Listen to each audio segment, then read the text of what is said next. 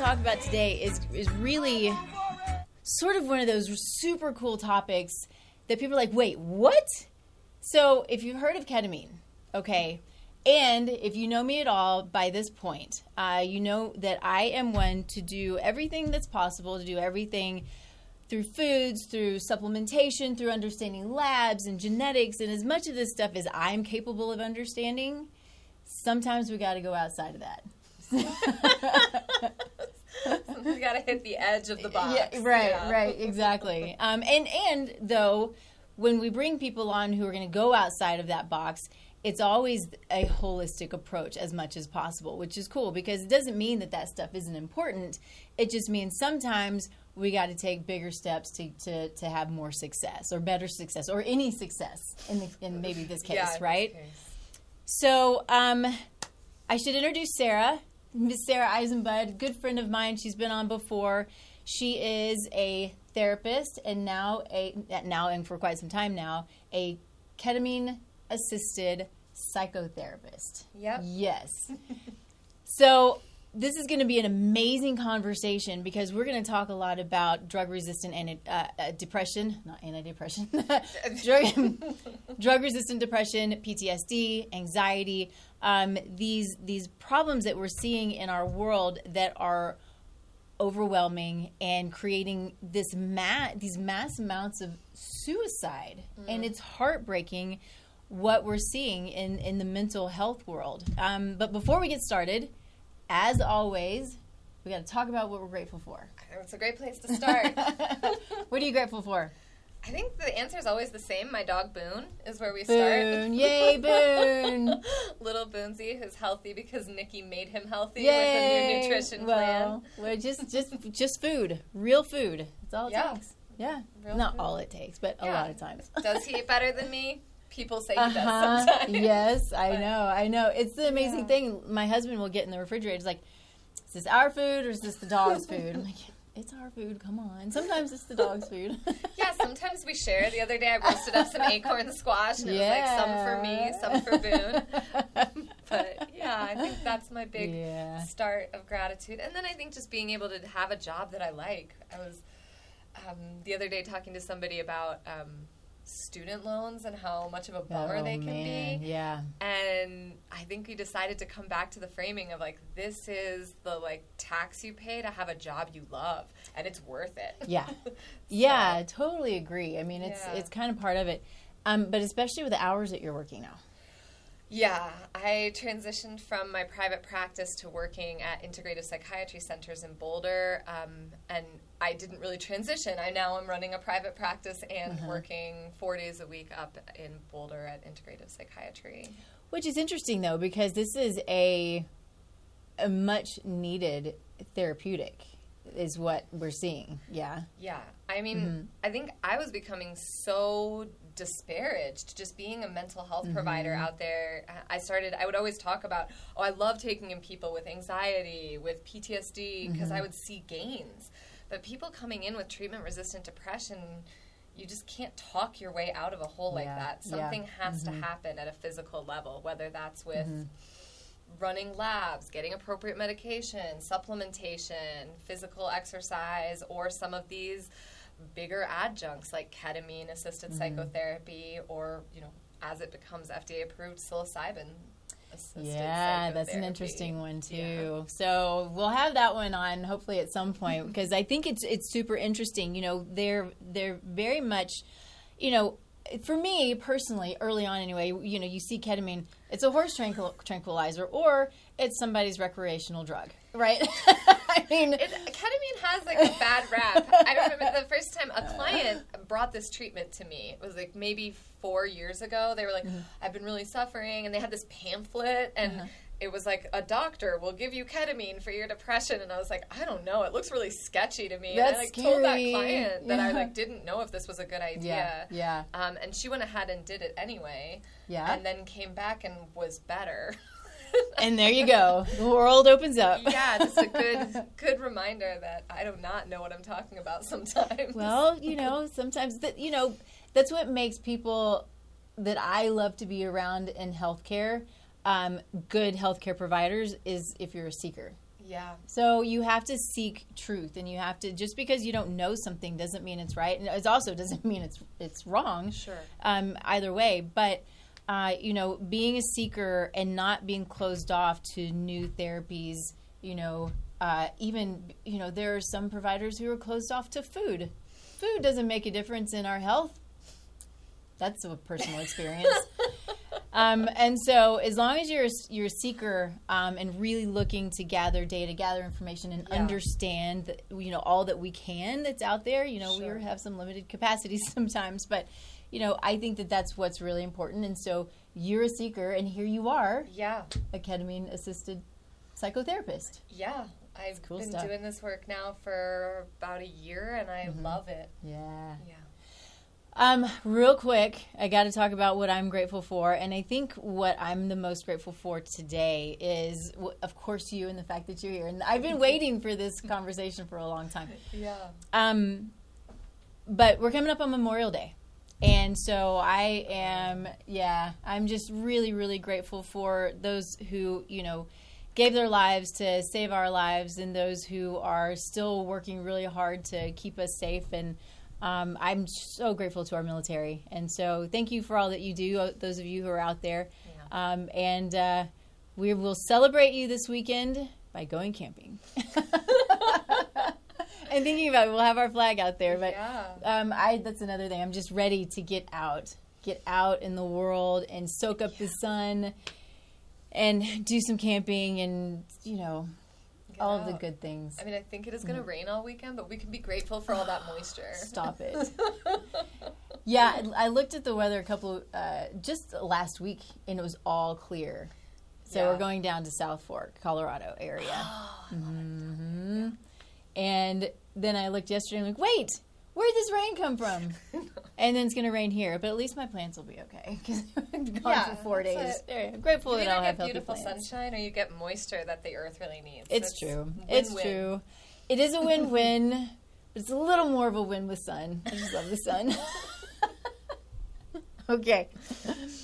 All right, cool. So um, we did this before, but for anybody maybe who's new, I think that it's a good place to start. Just you know, talking about your history, where you're from, what, what, what brought you here. Sure. You know, what motivates you every day, um, Oh. that kind of thing. So three hours later, we're done with that conversation. I know. But, um, well, um, I don't even know where to start. I guess um, I'd begin with just where I am now, um, which is I run a private practice called Denver Narrative Therapy Project, where I practice in the narrative tradition, which is just a kind of alternative, fun, exciting way to do psychotherapy that's non pathologizing.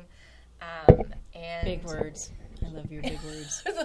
words. Non-pathologizing. I just think that's amazing. Well, just stepping away the same way mm-hmm. that Nikki, you step away from mm-hmm. allopathic medicine Yeah. in a lot of ways. Mm-hmm. We've got this disease model that says what's wrong with people um, versus what's right with people and how do we help them thrive. And I think narrative therapy does that. Um, but it does it through just conversations. So there's real limits on what we can think our way Yeah. out of and what we Yep. can talk our way out of. The words we use are really important.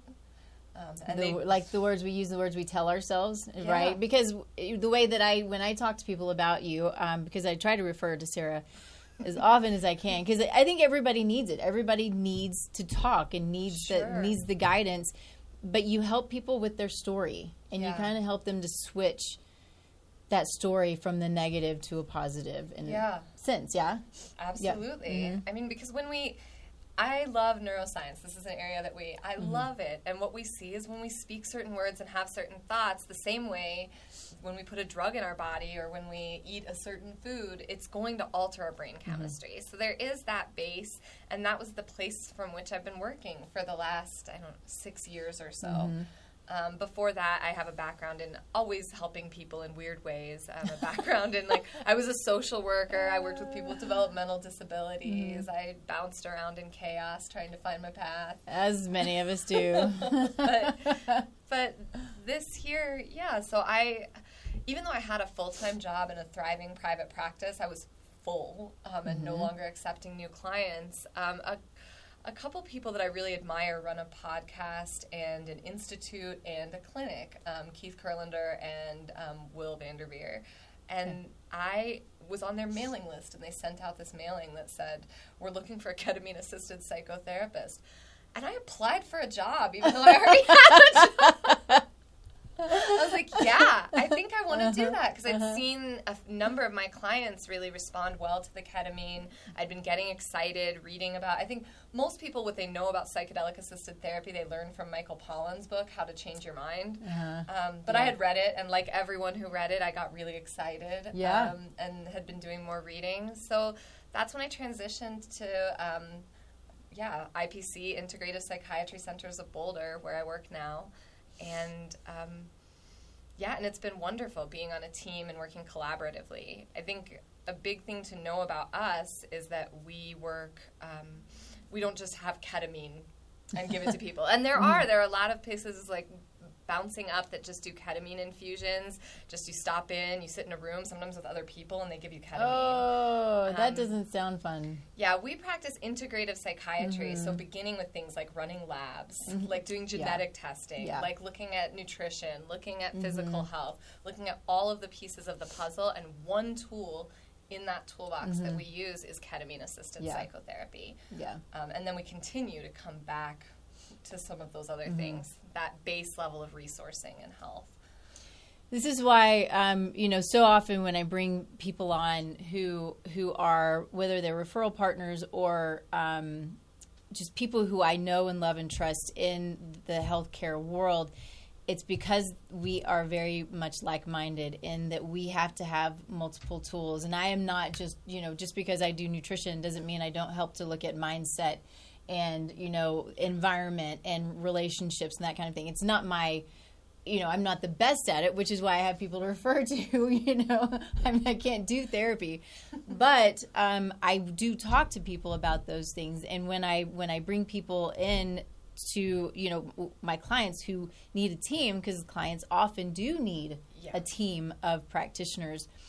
It's those people who who view it. Yes, food's important, supplements likely important, medication likely important, or can be important. Maybe it's not um, as well as e physical therapy. It could be, you know, it's all, it depends on what the situation is. But having that holistic approach and looking at as many factors as possible um, is, I, in, in my mind, the best way to help people optimize, get well, get better, you know, whatever, whatever the issue is. You know, Absolutely. Yeah. I mean, depression, which is what we work with particularly, and with ketamine, also PTSD and Mm-hmm. a few other concerns, is I like to conceptualize it as a problem of not having enough resources. Mm-hmm. And so some of that might be, you know, the very traditional, again, medical model way of looking at it is you don't have enough serotonin running around in your brain. Mm-hmm. You have a lack of neurotransmitter resources. But it's also important to look at do we have enough social resources? Do we have are we getting enough micronutrients in your diet mm-hmm. resources? Are we giving you enough physical movement? That's another resource. And so making sure that a person has all of the resources they need to have a brain that functions properly and allows them to mm-hmm. experience joy, connection, regulation. Yeah. And with that being said, too, I can't help but to say, you know, with, with that allopathic look of not having enough ser- serotonin running in the br- running around in the brain, you always have to ask why, and that's yeah, Yeah. and that's kind of where we are, and where the, where there's a there's a problem with just going after the symptom. Yeah. because there's if there's not enough serotonin for some reason why is it? Well there are not enough amino acids in the diet or the micronutrients mm-hmm. right? Because these are the things that help the body to create serotonin. And there are many many other factors but always whatever if you're dealing with something like this or any physical mental and emotional situation um, ask why always ask why and if you don't know the answers because a lot of us don't you got to you got to seek out but don't Sure. just say yes it's a lack of uh, an SSRI. You know, Sure. usually it's not just a lack of an SSRI. well, I mean, and I think what we're seeing is depression. Even this is such a broad term. Like there wasn't even a term Right. depression until I don't know, like think it was like the 1940s was when Is that that right? started being used as a mm-hmm. term clinically a little bit. Don't quote me on that, but it's roughly around that mm-hmm. time. Before that, there was melancholia. There's all these different Melancholia. That's a fun one. yeah, this is, there's just a, and together, like we as a psychiatric community took all these symptoms that trouble people and gave them this label, depression. And so in narrative therapy, I would deconstruct that. If someone comes in and says, I have depression, I'd be like, okay, what does that mean? Mm-hmm. Yeah, like, right. Mm-hmm. What flavor of depression do you have? How are you really being affected by it? um, we do see that there are some things in common, some common factors and some common needs. Mm-hmm. Um, and ketamine seems to address a number of those. It is right now. I don't know if it's the right time to, but you know what we see is that with people with treatment-resistant depression, depending on the studies you're reading, it's 70 to 85 percent um, has some effectiveness for That's people, amazing. which is you know talk therapy for a person with that level of depression is going to be under 20 percent. Well, and I, it, it, if I were to sort of put this in my own perspective, Yeah. even somebody with this type of depression, it would be even difficult to get them to an appointment to do talk therapy. Is that It, it Safe. can be, yeah, mm-hmm. absolutely. And it's there's all these things that we know are super effective for depression. You mm-hmm. know, we see study after study again shows that exercising, getting your heart rate up for 20 plus minutes 3 mm-hmm. times a week is as or more effective than any SSRI that's on the market. that's amazing? We know mm-hmm. that. Yeah. However, you look at a person who has treatment resistant depression, you say, Yeah, I just need you to get up and go for a run. Yeah, just like Yeah. take a little trip to the elliptical. And they're like, Yeah, good luck, lady. It's like I get can't get out of bed right Yeah. now. And so, looking for some of these treatments that we can, um, we refer to the ketamine therapy often as a catalyst, Mm-hmm. something that's going to buy somebody enough traction that they can then begin employing all these other tools, resources, and Yep. skills that we know are effective. You're like, oh, you just need more social connection. Yeah, because that's what I want to do right now is be social. yeah. Yeah. Um, Okay. Yeah, no, that's that's super interesting. And so when it comes to I think I think one of the questions that I have as far as ketamine's concerned, how did we get to this point? How do we start to realize sure. the benefits of it in in how long has it been? I mean, because it's pretty incredible going from a horse tranquilizer, quote unquote. It's got other data too, but I have to. But that's what you know. What most people know it as, right? People think about it as being from a veterinary, and Yeah. it was used that way. It's been used as an anesthetic on human beings for a long time. 'Kay. Um, and so we've seen that. Um, the story of the beginning of ketamine psychotherapy, uh, ketamine, unlike almost every other treatment for depression that tries to act in some way on the serotonin loops in the brain, it acts in a different way on what we call NMDA receptors. Um, and without needing to know too much about that, it's a really different process. But there had been some ideas that this could be effective for depression. Um, because they started seeing people who were taking ketamine for something else. Like recreational use Um, or just no, not recreational. Okay. It's used a lot as a very safe anesthesia. It's on most um, um, ambulances. It's used Huh. for children who need to be sedated quickly, but who you don't want to give something else that's not as pretty safe, to. Yeah. Isn't Yeah. that interesting that it's so Um, safe? I love Yeah, that. Yeah. but they were using it actually in these studies to replicate the sense of schizophrenia, which Oh. is we now know is not what ketamine does. Like the psychedelic and dissociative effects that come from ketamine are nothing like schizophrenia. But there was this research study in the 90s that was using it in that way. Uh-huh. And what they saw was that it didn't do what they thought it was going to do, but they did see that people's depression was going down significantly after taking Uh-huh. it. And so then there began to be more research done. At this point, there's been a significant amount of research done um, showing that ketamine decreases symptoms of depression and especially decreases acute suicidality, like Wow. fairly instantly. It's just it, it's it's crazy Yeah. and crazy cool. Yeah. So one of the things that I want to hit on, which which, so I, you should know, and I know you know, I know virtually nothing about therapy and about mental and emotional health. That's not true. I hear. So, th- from this is, and I think this maybe comes from conversations with you. And so what, so what I know is there is a a mental situation that is a disassociative mental illness, right? And then you have ketamine, which is a dissociative. So, can you explain the two to me, or the diff? I mean, I know the differences. I oh, think, sure. but what is yeah. dissociation? Is sort of the question that you're asking. Yeah. So dissociation is a spectrum of to like basically to what degree is my conscious attention like aligned with my experience Mm-hmm. of my body? Like how embodied am I right now, um, and how separate from my own experience do I feel? So we all experience dissociation. 'Kay. Um, a great example of that is have you ever gotten in the car and you just sort of end up like zoning out and you Mm-hmm. arrive where you were going but you don't remember the driving there that is a very low level dissociation you're like whoa i like wasn't really connected to what was happening but my systems kicked in and they drove me home Isn't that crazy? yeah and so that can go all the way from over there very normal experiences of kind of being out of it and disconnected all the way to people who have PTSD or psychosis who describe floating above their bodies, who Oh, begin to wow. really just check out from their emotional experience. And it's a safety mechanism. Mm-hmm. Dissociation is good. Our brains do it for good reasons. It just can get stuck in and become a problem um, when somebody's not able to stay present with what's going on. okay. Um, when we take psychedelic medications, they can induce a dissociative effect, Mm-hmm. um, which kind of just gives us, I like to think of it more as a meditative stance. Okay. Mm-hmm. In meditation, we connect to our observer self so that instead of being a slave to the thoughts that we're having and being trapped in the tyranny of the moment, we can kind of look in and be like, huh, oh, that's crippling self doubt. Interesting. Like, huh.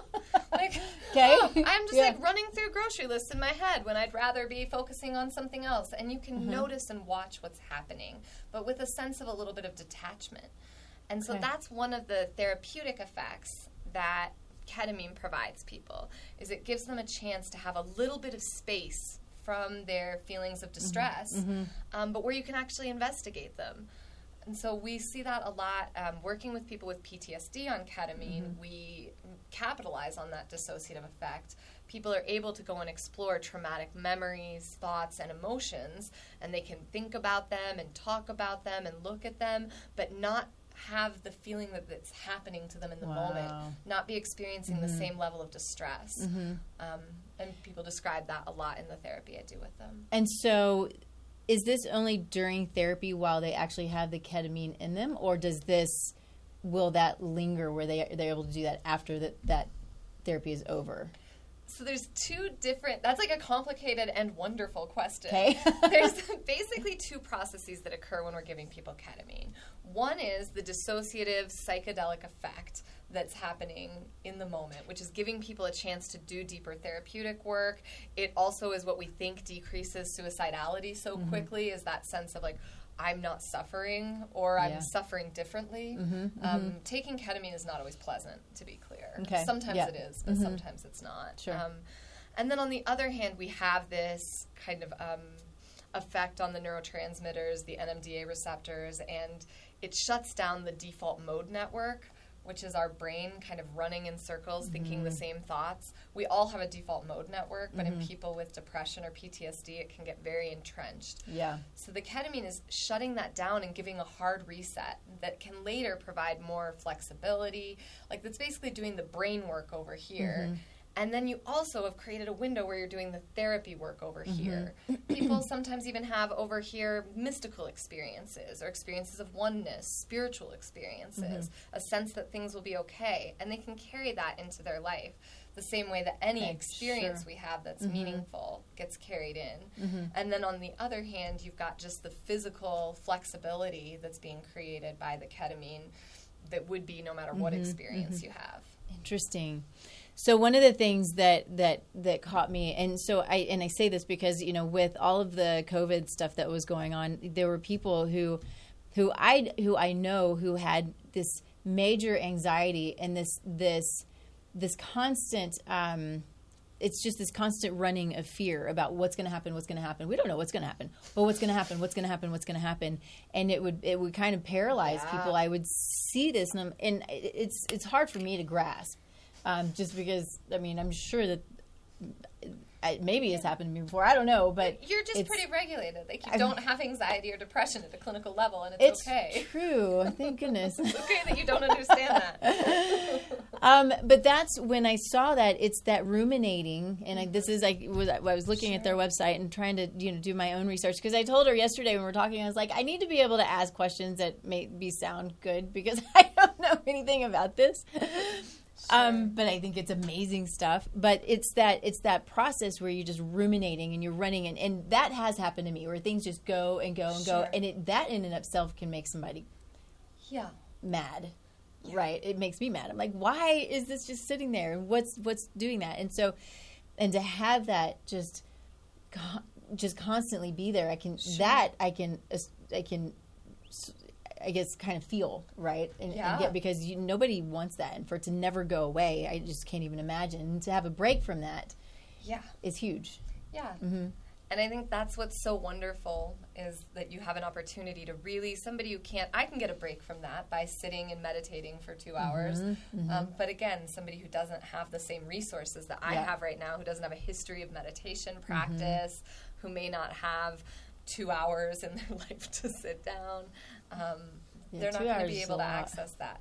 yeah do you really meditate for two hours Yeah, not every day. Every day I meditate for like 20 minutes and Okay, then. I sit for a couple hours once a week. that's good Yeah. I got out of my meditative practice i've got to get back in um, and we begin again. That's Rumi. We just come back. Like that's part of the Mm-hmm. Process too, is watching ourselves fall off and come back. But yeah um, yeah, but interrupting that default mode Mm-hmm. network, it's really potent, and it will come back online if people don't continue to do other treatments, Yeah. move things Mm-hmm. forward. Because we've talked about all these benefits of ketamine, and we can go more into that. But I want, like, I already want to give a disclaimer, Mm-hmm. which is these effects are not enduring if people don't take further action. If it's not part of an integrative plan, um, people come and they do ketamine treatment and they feel much better, and then it fades because the default mode network is Mm-hmm. Strong. potent. Yeah. I mean it's there Yeah. for a reason. Mm-hmm. Yeah. Real quick, um, it's already ten thirty. I got to take a break. um, so let's talk real quick about Rightful. I love Rightful. Uh, they are a pain management company, or it's a pain management supplement. So the basis of it is curcumin, or the active component of turmeric. Um, and they have two uh, two supplements that go together, a morning and an evening. So the evening, you know, it's got some, you know, calming herbs, and uh, it kind of helps you, you know, relax and go to sleep, and you know, it's a little CBD, and it's it's it's a really nice product. People sleep really well on it, and then they have an, a morning where it kind of gets you focused and um, helps you go through the day. But the, the the the point of it is to help with your chronic pain. Um, and it's being it is sold in uh, pain management clinics, which is one of the reasons why I love it because we're seeing you know that we they're they're allopathic and functional medicine and and you know or holistic or whatever it is you want to call it supplements. You know they they are coming together and there is a place for them, especially when they're this good. Um, and so always know though the reason for your pain right? So it's still going to cover up pain, which is good, but you want to know what the reason is and um, address it. So find the root cause. Um, but this is a it's a really great product. So uh, you can go to rightful.com, put in the code TLN20, get a discount, give it a try. Good stuff. It's one of my favorites. Awesome. Yeah, cool. So yeah, let's move into um, let's see, what did we hit? So I think jumping around a lot. no, it's fine. I think it's good. Um, you know, one of the things that I have here, and, oh, I th- think I wanted to say this just on to, to kind of piggyback on what we had just said was, you know, the title of you know the show is Silver Bullet or a, a tool, right? And I think you know, just as you were saying, I think to kind of hit it, maybe close out that section. We'll probably come back to it, but is that it's not a silver bullet, but it is pretty flipping amazing. It is amazing, and it's an Mm-hmm. amazing tool as part of a. I, I feel like I sound like a broken record, but people don't hear this. We see them coming into the clinic all the time, and they read about somebody on the internet who did ketamine therapy and just saw all their depression go away, and they come in with expectations that that's what's going to happen, as opposed to expectations of we've got an extra tool to throw at you, and with a lot of work and a lot of collaboration, Yeah. it could be more effective than the tools that you've been using. Um, so I think it's really important because people's expectations that this will fix them, cure them, heal them are really counterproductive to the therapeutic process. Yeah, yeah. No, that's a that's a really good point. I want to dig in only just a little bit because this is not something that I'm good at, and it, it, it takes probably a team of people to really talk about the neuroscience of this stuff. Sure. But the things that I found interesting when I was when I was reading about it is we know we know that drugs have their place. Mm-hmm. We also know that they can they they can be they can do some pretty good damage, right? Oh, they, sure. They, they but what we're seeing, and I'm not saying that ketamine is perfect, but what we're seeing for one is it increases brain derived neurotrophic factor, which is a hormone that promotes the reversal. And I'm, have to read it because I can't. uh, promotes the reversal of the loss of connectivity between neurons caused by chronic depression.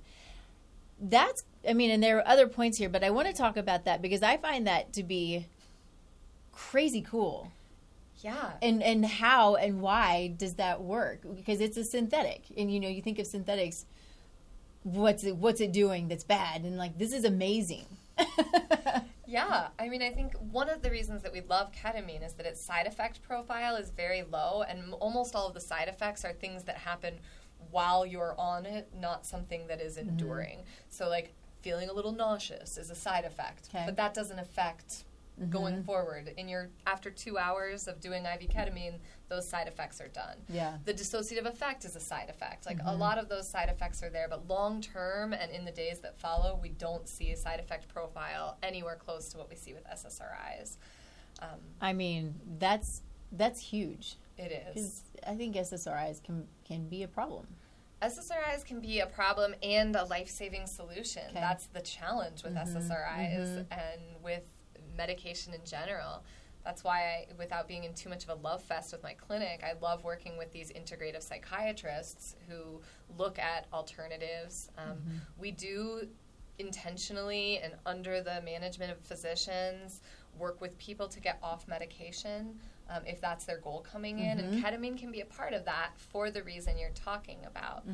When you have this moment that creates more flexibility, and there's there's great little pictures that show how it like starts to create little like nodules on um, neurons so that they can connect to others. It's I won't get the right word, but it's like the synaptic space between Uh-huh, neurons uh-huh. is get kind of growing out to Uh-huh. connect. Like you see little neurons with like little teeny roots, and then after the neurons. ketamine, they like get bigger roots and are sort of heading out. Um, and that's fantastic.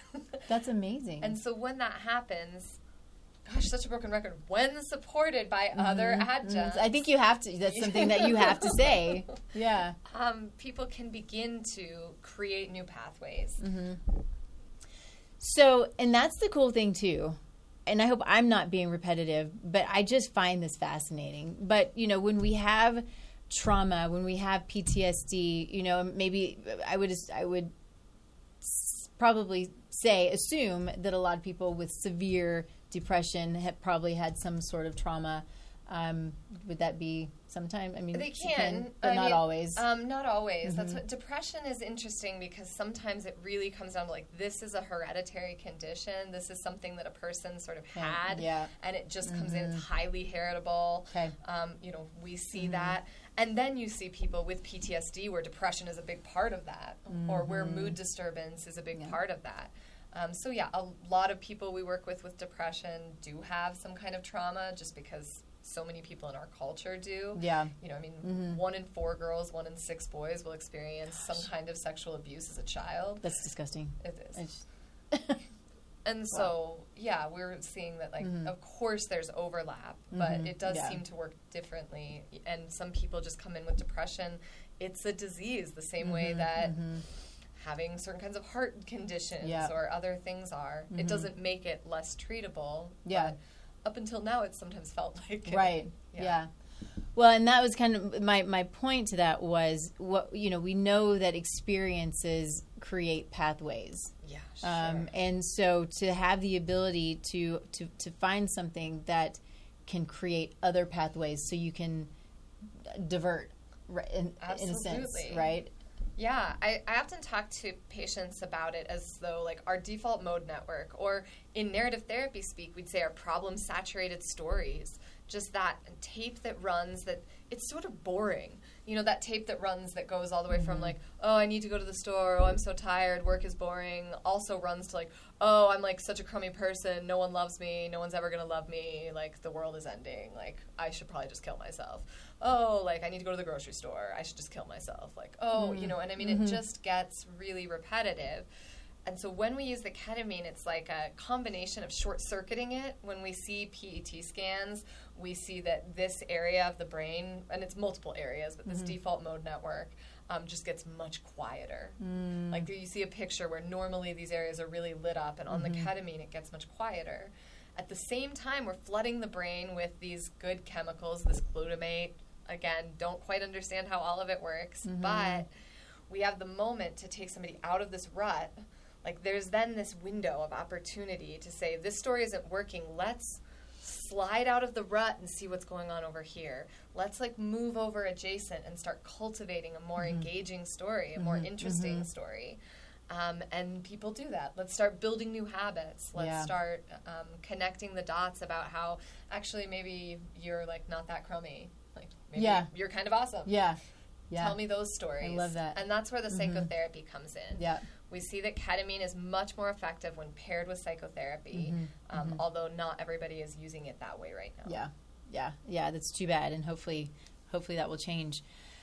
So the glutamate, um, I found that interesting because here's what I know about glutamate, and this goes, just goes back to you know nutrition, where you know we we look at things like MSG, so monosodium glutamate.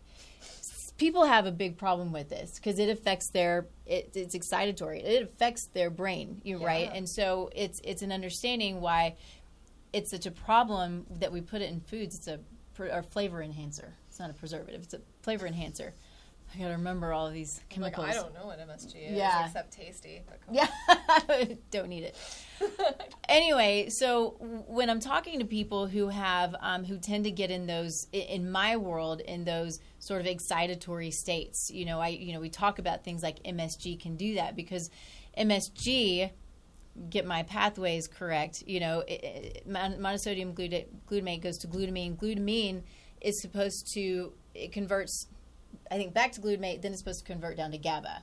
So glutamate is uh, excitatory, and so if you're missing these enzymes that allow for the pathway to convert to GABA, which is calming, then you stay in this crazy excitatory state, right? Yeah. So glutamine to glutamate to GABA.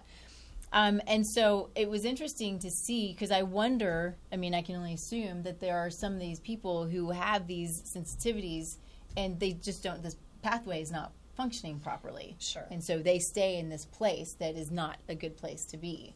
Yeah. Yeah. I mean, I think we see that the, the ketamine is both excitatory and inhibitory. So you see Okay. those like parallel processes happening, Huh. um, which is really interesting. And you do see people having different experiences. So some people, while on the ketamine, um, experience like just deep relaxation. Like I've gone into, and others feel like their minds are very active and they're moving around a lot. Um, Interesting. some people, not long term, but right following treatment, have some disturbed sleep. So some things can be a little bit amped up. Okay. Mm-hmm. Um, but we see that return to normal after we're finished with the protocol, typically. Um, Yeah, so it's it's very interesting to watch people react really differently. And my understanding from listening, reading, and seeing is that there's not a full understanding, like with many psychiatric mm-hmm. medications and tools, of why, when in the ketamine, the flooding of glutamate is so supportive and successful. Mm-hmm. Whereas when they've tried to do some of the work with these NMDA receptors with other synthetic mm-hmm. compounds, they're not seeing the same results. Um, so yeah, that would be a question for like a much higher level neuroscientist than me.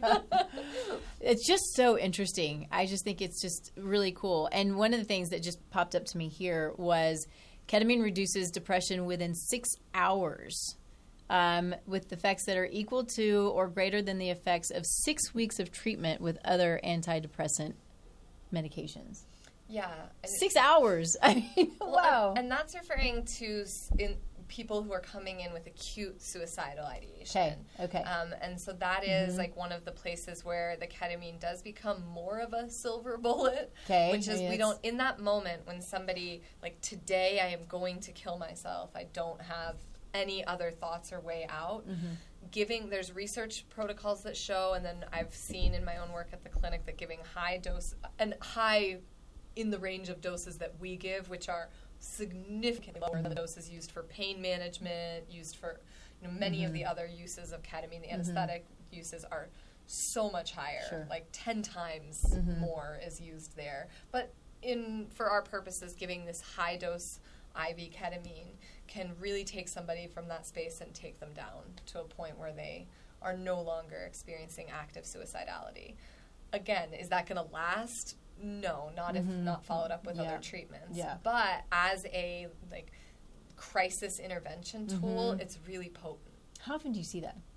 Um, well, because of the nature of our clinic, we see it less because we don't have necessarily the scheduling to get somebody in. Like, like we don't have an. Although I'd like to maybe, and we've talked about like having an emergency slot Mm-hmm. Yeah, open every yeah. day for somebody who's going to come in that way. So, but I've worked with um, a few, a few cases where it was like instead of going to the hospital and being um, being you know taken in inpatient, a person's family member has brought them and we've tried this first, um, and it has been effective. Wow. To the point where then we're negotiating safety with the family and keeping Mm-hmm, somebody Um, involved there. But it's if I'm going to go inpatient psychiatric, what are they going to do for me? They're going to give me some kind of sedating drugs and keep me locked in a room, and Yeah. that's the only way to really keep somebody safe in those moments. And so the idea that we can actually interrupt the process a little Uh-huh. bit and get somebody some relief from the mental anguish just quickly, short term, is it's incredible. And yeah, it is. I believe probably the most effective. I think it would be fair to say the most effective intervention for acute suicidality that we currently have access to. Wow. That's so interesting. So, if somebody were to go, say, this family member takes uh, someone to the emergency department because they're suicidal, would they would they then just be sent? I mean, they'd have to see a shrink and a shrink. I'm sorry, I should not have said You that. shrink. It's okay. I think that they have to. I've got a couple clients who are always like, "Hey, shrink." Hey, I'm like, shrink. first off, I'm not a psychiatrist, but second off, yeah, that's fine. I just think it's hilarious. Where does that even come from? Shrink a your head, brain. sh- a head shrinker is Oh, what they used to gosh. call them. That's awful. Yeah. anyway, so I guess I'm- more curious: is this something that that would be given in an emergency department situation? Or do they know to do? Not is- yet. No- okay.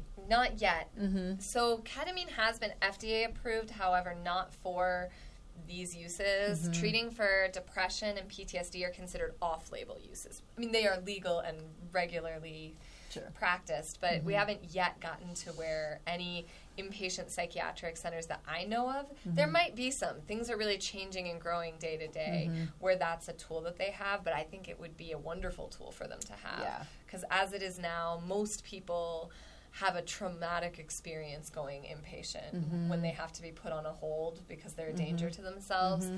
Um, they end up just being out a lot of money. Like nothing happens except really that we've bought them some time Yeah. for their brains to get back to a better place, which often they do. Do they? Um, you know, just in general, like suicide is a. There's a great little saying: suicide is a permanent solution to a temporary problem. Mm-hmm. And so, Yeah. you know, when you can give somebody, or even other psychiatric medications, antipsychotics, SSRIs, like they are effective, um, or can be. Yeah.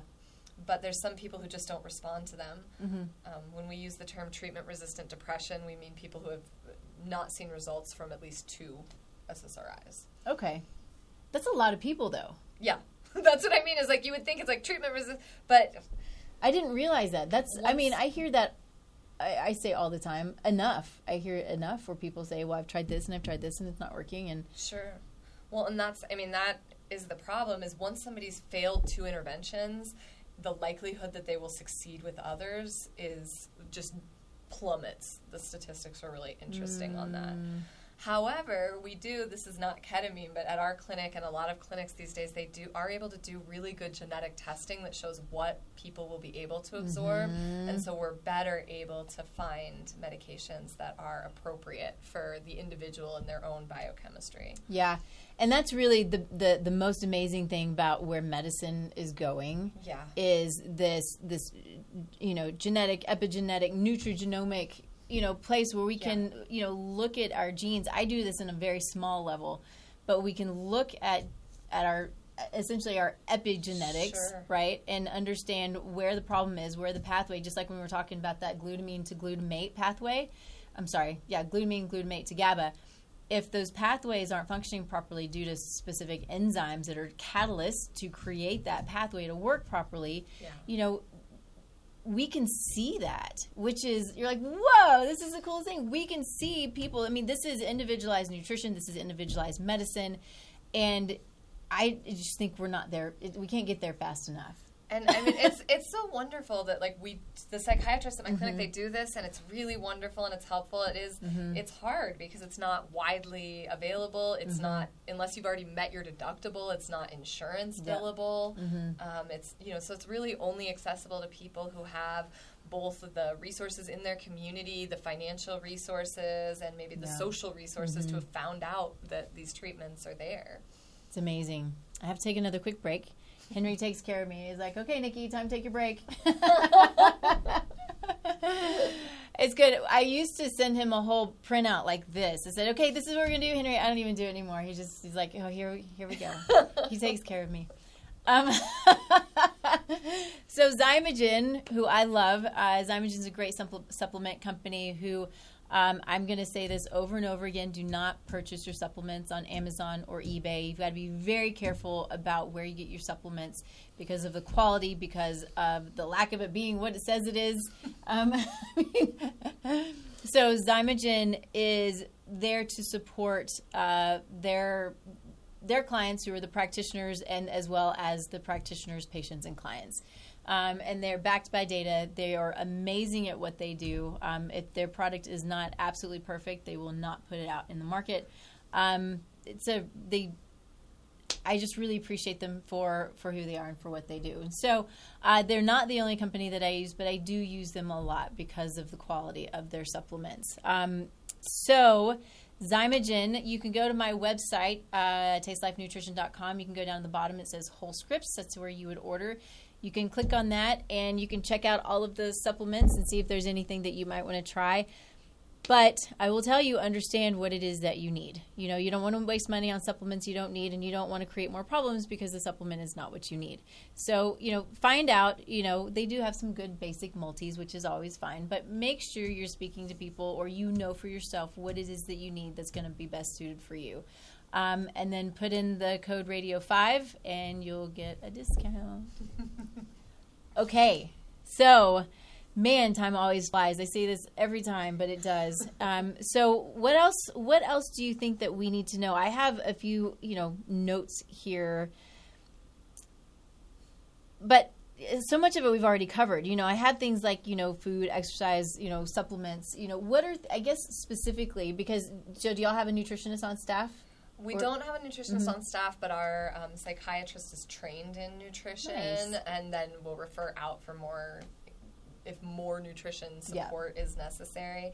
A lot of the dietary recommendations that we're making are going to be really similar to ones I know that you're Mm-hmm. making with people. Going with elimination diets, like trying things out, getting Yeah. away from getting towards Mm-hmm. the brain healthy foods, getting blood sugar regulated, you know, um, getting off gluten, things Mm-hmm. Yeah. like this. Awesome. Um, but yeah, we probably need to. I'd love to see us have an in-house nutritionist yeah at some point. yeah i think that would be cool you know it's it's just that that you know that addition i mean if if she's trained in she you're the person she, she, is yeah, trained- we okay, have yeah. they're they're both she. okay oh, We okay we just only trust women doctors. No, we're our, both our founders are men. It's funny.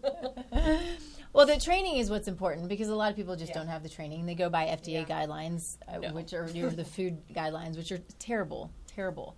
Um, but you know, but you know, that's the important part is having some training and understanding Mm-hmm. that so much of what we deal with, not just physical but mental and emotional, comes from the gut. You know, and and, Yes. and looking at the food that you're taking in, and are there food sensitivities, and is there an imbalance of the microbiome and some dysbiosis, and all of Yep. these things can create inflammation and create yeah, mental and emotional and physical dis-ease right absolutely. Yeah. Mm-hmm. No, getting people on an anti-inflammatory diet is often an important part of the Yeah. process. I, I think there are different anti-inflammatory kinds of diets that we're using, but awesome yeah. no i love that So, so that's there, yeah. And supplements are super Mm-hmm. important. Um, again, we're trying to make changes in the brains. You want to make sure it's completely supported at the other Yeah. end. Yeah. So it's like we can interrupt and we can create this moment. It's like we take a crowbar and we like crack the door open a little bit, Uh-huh. and then we have to throw as much as we can to get people through the door Mm-hmm. to another side, as opposed to just standing in the doorway enjoying the fresh air Yeah. until it closes again. right yeah. isn't that interesting I, I love that and it's such a good idea and i think it's just you know so often what drugs can be good for is to just get you to a point you're like i gotta get to this point otherwise Yeah. it's not happening Yeah, that's Mm-hmm. in my first session. We do pre ketamine sessions with everybody where we're getting together and talking about expectations, preparing to work together therapeutically. Um, and one of the things I always ask people is so, what are the things you've been wanting to do that you haven't been Mm-hmm. able to, that you know would be good for your health and wellness? And what are those things that you're going to do when we get a little traction? Like, if that traction comes, when you see that opening, what are we going to do? And people's answers like they know already what they're they need. It's Yeah. often things like meditation. I'd start moving my body more. Mm-hmm. I would get out and connect with friends more. I mm-hmm. would do things that stimulate my mind and get away from the tv i would mm-hmm. finally get my sleep regulated. Sleep can't talk enough about how good Man. important sleep i know is i know you know, I will finally get on the protocol for my gut that I've been wanting to get Mm-hmm. on. Um, so those are the things that I work with people throughout the process. Which, oh, I don't think we ever talked about our protocol. That's what I was just gonna say. What that I was thinking about about that a little while ago, and then it just totally went away. Yeah, what does it look like to Yeah. work with you, work with the group? Sure. So, I mean, it can look different places. There's different ways to administer ketamine. We do what is 100% bioavailable, which is doing intravenous ketamine. So, we have um, a medical staff person, either nurse or paramedic, on staff that's working with me collaboratively to support. Um, and we do six sessions spaced over three weeks, two sessions a week, or something close to that. There hasn't been perfect research yet. We're still in new uh, on what exactly the perfect pro, um, protocol is, but for us, this really seems to work. Our founder has been doing this for years and years, and mm-hmm. there is some research showing that this is an ideal protocol Okay. where you get that interruption, mm-hmm. then it slides back, and then we interrupt again, and then it slides back, mm-hmm. and we try to do that to kind of shock the system into some lasting change Okay. other ketamine clinics, and it is a somewhat standard protocol, will then do boosters. We like to mm. think of it more as a catalyst and use these integrative um, techniques to then take people forward so they're not needing to come in and do ketamine in once a month. Right. Um, but we do sometimes see that people need boosters. In between those sessions and at the beginning and end, we do what we call integration work. And that's something that's used in any psychedelic, which is you're having weird experiences. We haven't talked much about how weird ketamine is, but it's really weird. and they're having yeah, mystical experiences. They're mm-hmm. having experiences of remembering trauma, of really dealing with emotions they've been running from.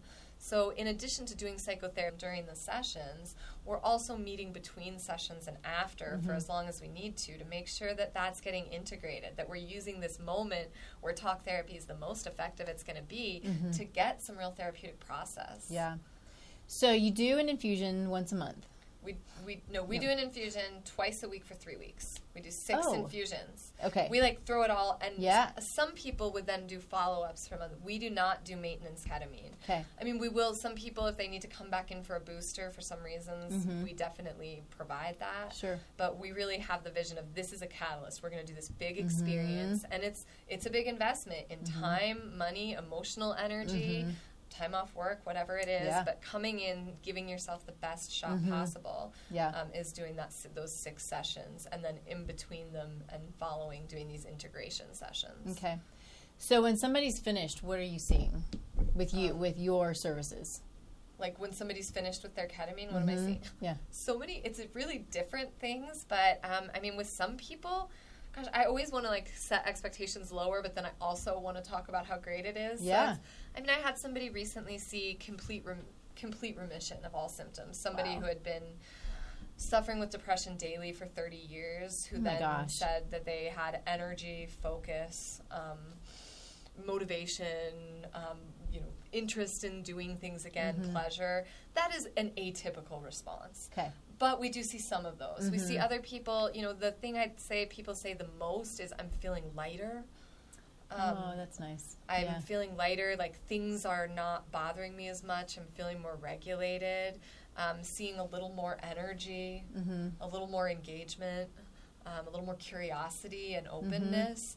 Um, or people saying like I just saw a ton of therapeutic benefit where I just things are making more sense. Mm-hmm. I'm having a lot more um, trust that things will be okay, um, more connection to my spiritual life. Mm-hmm. Um, so it's really running the gambit from like I'm seeing, and I think everyone who comes in wants to see that I've been put into full remission Yeah. for my depression. Mhm. That is going to be you know probably under twenty percent, Okay. but then you've got that you know fifty to sixty percent who are seeing benefits like Mhm. feeling lighter, like feeling more Mhm. engaged, like Mhm. I really am starting to do my exercise, and then they're slowly over time kind of getting back to Mm-hmm. To life. to life, Uh, Mhm. or other people saying I'm feeling good enough to titrate off my medication, and then getting support doing that. Mm-hmm. Mm-hmm.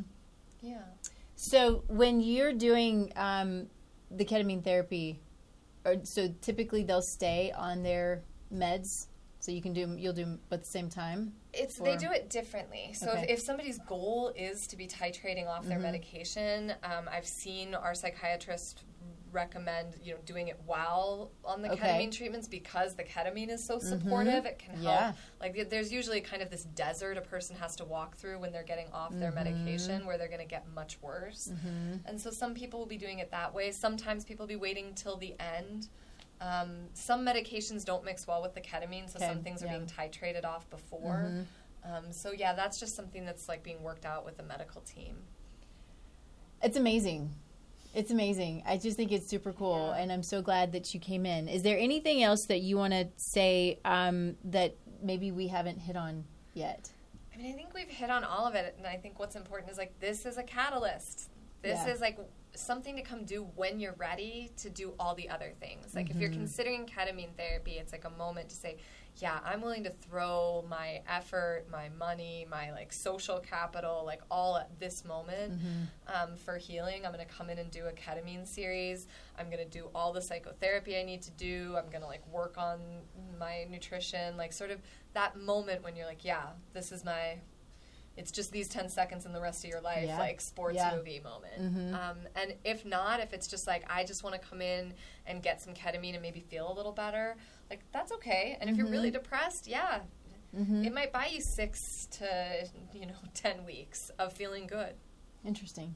and that can And then- be yeah. enough for Yeah. somebody if Mhm. that you know when things are really low but Mhm.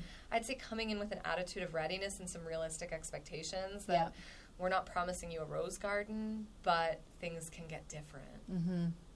So cool. yeah Okay, and there you have it. Ketamine's cool. ketamine is cool Ketamine's and don't cool. do it on your own Yeah, yeah, I, yeah. That I think that sounds like a really bad idea. ketamine in clinical settings is cool ketamine in someone's basement is not cool Not cool. We are not promoting doing drugs in somebody's basement. awesome. Okay, so tell us um, where you can be found. Um, oh, okay, so we can be found um, integrativepsychiatrycenters.com. Um, Integrative Psychiatry Centers of Boulder. We've got a website. Um, we just moved to a new clinic in Niwot that is incredible. My office is actually an old recording studio, so it's soundproof, so we can Oh, yell and cry and scream and. Niwot's in Colorado, by the way, for oh. those who have no idea what Niwot is. yeah, just outside of Boulder. Um, and we have a big group yoga room, resting room. So the clinic is fantastic. Um, so you can reach out and call anytime, and we've got um, people who can talk to you about um, treatment. You can also always um, reach out to me directly. My email is Sarah, S A R A H, at um, psychiatrycenters.com.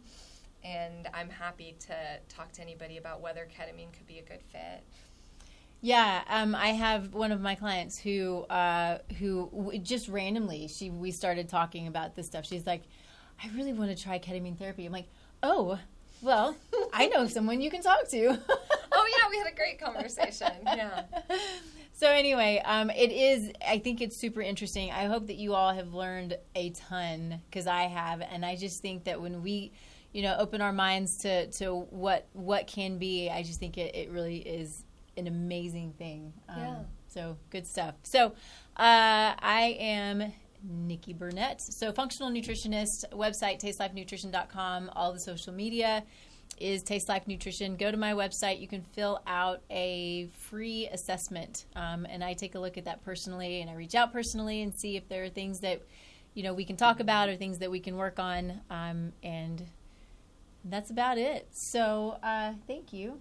Thank you. amazing. Yeah, love talk. I mean, could talk for four more hours about all the therapy part, but excited to get a little Yeah. overview in. Yeah, this is good stuff. So, um, we will see you in two weeks. Have an amazing Memorial Day. Go hug a soldier, and uh, we'll see you next time.